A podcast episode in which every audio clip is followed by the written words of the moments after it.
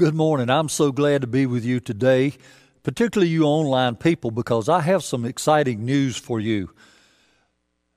Next Sunday, on June the twentieth, we will be live streaming at the ten thirty hour, so you will be uh, looking at the worship service in your own church building if you're a member, and you'll be looking in at Lincoln Hills Christian Church family if you're not a member.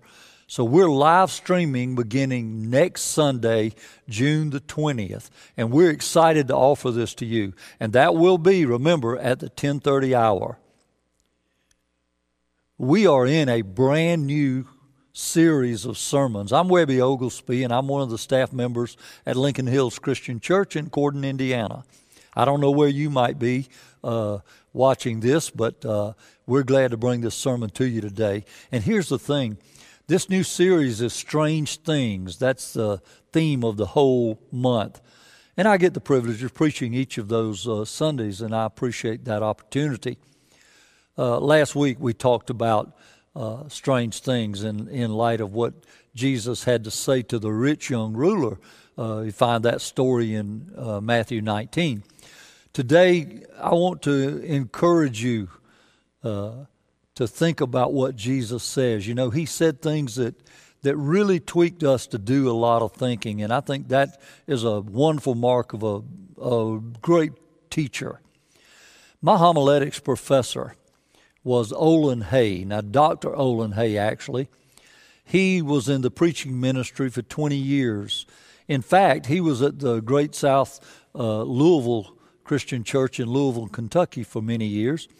And uh, Olin retired from the pulpit ministry after forty years, and then he became a college professor. So he was my teaching, my homiletics professor for teaching us how to preach. And uh, he and I had a great relationship. We actually went, he was a member of the same church I was in Georgia. And here's the thing, Roberta, his wife, uh, when Olin passed away, she sent me two of his handwritten sermon books.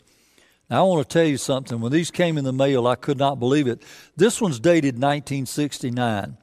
This one is full of sermons that I, I can't really find a date in any of them or before any of them to even think about uh, what year that second book was, was uh, written. But I have handwritten notes from this great preacher in our brotherhood. And one of the sermons that he preached, and, and I, I loved it, and I've preached it before, by the way, but the title is Everybody Talking About Heaven Ain't Going. Now, he is hitchhiking off of Scripture in Matthew, the seventh chapter, beginning with verse twenty-one through verses twenty-three. And I want to get this point across. Religion without heart and mind and soul, it's not enough. People can do anything religiously, but when you think about spiritual matters, just being religious about something, anybody can go through the motions is my point. Uh, being a Jesus name dropper is not enough. Uh, if you don't have a lifestyle to back up being a Jesus name dropper, it's just empty, hollow words. Just before the text of today, which is Matthew seven twenty-one, in the verses before this, Jesus talks about good fruit. And as a boy, I grew up eating off of a lot of different kinds of fruit trees. So by experience and involvement, I can tell you the difference between a pear tree and an apple tree and a fig tree. Fig's my favorite. My mom and dad had a huge fig tree right in their backyard, and they made the greatest fig preserves. I just loved them. I couldn't wait till they got those made where we could eat it on some hot, buttery toast. But the point is, when you look at a tree, you're going, if you don't know what that tree is, if you don't know it's a fig tree, you, you have to wait till the fruit is born. In the Christian life, we are to bear the fruit of the Spirit, and that is so important for us to do. In Matthew seven sixteen, here's what Jesus says, "By their fruit you will recognize them." Just like by the fruit on the tree, you might recognize that tree. So Doctor Olin Hay preaches from this text Matthew seven, twenty-one through twenty-three. And he entitled it, Everybody Talking About Heaven Ain't Going. And here's what Jesus said. Not everyone who says to me, Lord, Lord, will enter the kingdom of heaven, but only he who does the will of my Father who is in heaven. Many will say to me on that day, Lord, Lord, uh, did we not prophesy in your name and, and in your name drive out demons and perform many miracles? Then I will tell them plainly, I never knew you. Away from me, you evildoers. Now that's strange for Jesus to say that. Here's the Son of God that loves everybody and died for everybody. But he's making a very serious point here. You see, empty words are like uh, water drops on a on a kitchen counter. Uh, it's like a the shallow of a kiddie pool in relationship to compared to an ocean of truth in a real disciple. Empty words are as shallow as a new coat of paint on a wall. That's just the way it is. Those words have no depth to them. So talking God's will and living God's will are two distinctly different things. The thing is, I submit to you that God's will is very understandable, but it's not shallow, and that's a fact. In the garden, you remember, Jesus prayed, and in that prayer of anguish over going to the cross, he said, Father, not my will but yours. So in these verses in chapter seven of Matthew, he says, look, the person that does God's will is going to heaven, not just the person that's talking about it. And that's the whole crux of this message today. Remember in twenty-one, a person can go to heaven if they do the will of the Father who is in heaven. Those are Jesus' words, and they may sound strange. I found this great quote. It's a little long, but listen to the very words carefully. There are those that speak like angels and act like devils or live like devils, that have Jacob's smooth tongue and Esau's rough hands. Now, if you don't know the Bible very much in the Old Testament, Abraham, Abraham's son Isaac, that, that promised son, uh, and his wife Rebekah had two sons. One was named Jacob and one Esau. Jacob was a mama's boy. He had smooth hands. He didn't work outside of the home much. He just hung around with mom. And then Esau was this outdoorsman. He he was a hunter, and he killed meat and stuff, and, and he would bring that in. Well, if you look at Jacob's name, it means deceiver.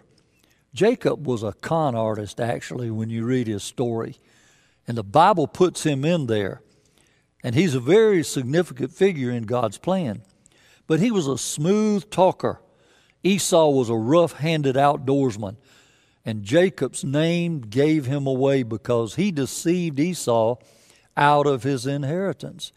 So smooth talk and shallow words might end up not meaning much except something bad. Well, I know you've heard of Judge Judy on television, but let me ask you, have you heard of Judge Jesus? Because whether we like it or not, when he comes back, there we, there's going to be a judgment. Not only for our faith and what we believe, but what we have done, what we do as people. Uh, and Jesus said it this way. He said, many will say to me on that day, Lord, Lord. See, it's not sincerity of words or actions. It's sincerity of life and not just words. Right now, let me ask you a question. Can you defend your lifestyle? I'm talking about the things that you put in your mind, things you say, the things you do. Can you defend that? In the eyes of the Lord, can you defend how you are living? Jesus gives us a profile in these verses twenty-two through twenty-three. And here's what he says. Many will say to me on that day, Lord, Lord, did we not prophesy in your name? That's one of them. Didn't we drive out demons? Didn't we perform miracles? There's Jesus' profile of a person who doesn't have a lifestyle that's going to match their words. They're saying, Lord, we did all these things for you, but there was something missing in them, and that's why Jesus taught this lesson right here. he says plainly, I never knew you. You said one thing and you did another. So go away from me. I don't want to have anything to do with you. That's pretty harsh. That's really strange. And and it hurts our feelings sometimes. Here's the thing. If we're going to preach in the name of Jesus, but there's no r- real relationship or fellowship with him, we can't make another disciple.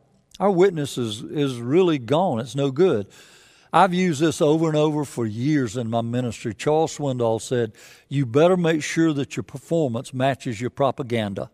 In other words, perform or do the things, be like Jesus. Don't just talk about it. And that's why my professors preach this sermon. Everybody talking about heaven ain't going, because not everybody talking about it is living the life. And that's very important to understand. This strange thing Jesus says in verse twenty-three, I never knew you.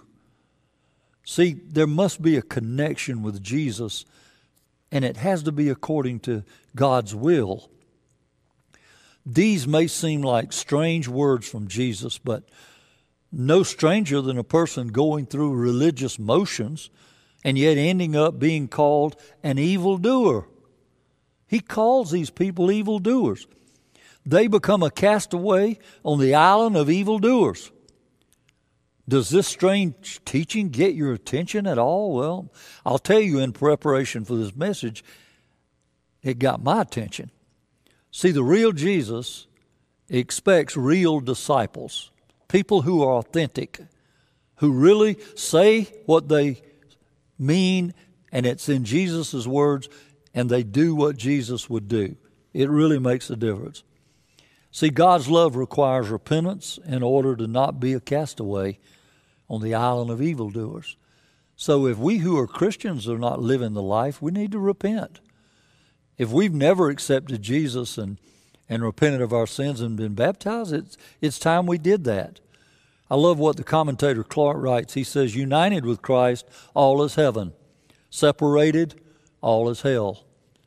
That sounds hard, I know, but Jesus said some hard things, and that commentator understands why he said it. Remember me mentioning those fruit trees? In Matthew seven seventeen, every good tree, Jesus says, bears good fruit. Hmm. So let's talk about our action step we can take, and it has to do with us changing some things. In Galatians five, Paul gives us both sides of the coin. I like verse sixteen where he says, so I say, live by the Spirit, and you will not gratify the desires of the sinful nature. In other words, if we're living with the Spirit, then those sinful things won't even be in our minds and our hearts. So when you get down to verse nineteen in chapter five of uh, Galatians, you find nineteen through twenty-one, this is not God's will. Paul is saying this is how you would live without living for the Spirit. But then when you get to twenty-two through twenty-six, you see God's will, which is living in the Spirit, and he lists those. Let's look at those for a moment. In verse nineteen, Paul writes this. He says, you want to know how not to be in God's will? The acts of the sinful nature are obvious, he says. Sexual immorality, impurity, and debauchery. That's like partying and being crazy and wild. Idolatry and witchcraft, idol- uh, hatred. Discord, jealousy, fits of rage, selfish ambition, dissensions, factions, and envy, drunkenness, orgies, and the like. He says, I warn you as I did before, that those who live like this will not inherit the kingdom of God. So then what is in within God's will? It's bearing the fruit of the Spirit, which is, read these, twenty-two through. Uh, Spirit is love, joy, peace, patience, kindness, goodness, faithfulness, gentleness, and self-control. Against such things there is no law. If you live like this, you don't have to worry about being on any kind of island with evildoers. Those uh, who belong to Christ Jesus have crucified the sinful nature with its passions and desires. Since we live by the Spirit, let us keep in step with the Spirit. Let us not become conceited, provoking and envying each other. So we see what is not God's will, and we see what is God's will. Strange things. See, it's only strange if we're living one way and talking in another way. If we're saying one thing and living the other thing. Listen, today we've celebrated Graduation Sunday. And all I can say about that, the hitchhike on this day, these people have, they celebrated decisions that they've made. They've studied and, and they put in a lot of hard work. So has their parents. They've, they have invested in these people who have graduated this year. Can I say one thing to you? Why don't you make a great decision and graduate to heaven? Wouldn't that be great? Graduate today. Stop talking about heaven to going to heaven. Study, repent, and be baptized. Understand, in other words. Paul says, by the renewing of your mind. When you come to Jesus, you got to think in a different way. So why don't you graduate to heaven today? Wouldn't that be wonderful? Claim your diploma because you know it's signed in the blood of Jesus Christ, the Son of God. And you could repent of your sins, be buried with your Lord in baptism this very day. Let's pray. Heavenly Father, we thank you for loving us. We thank you for the opportunity to look into your word. We thank you for Jesus, who not only died for us, but also taught us so many great things from your, your wisdom and your will. So, Father, help us to put our sinful self aside and to think about the strange things that Jesus taught and to allow them to change us into a disciple that is real and that is worthy of heaven. In Jesus' name we pray. Amen.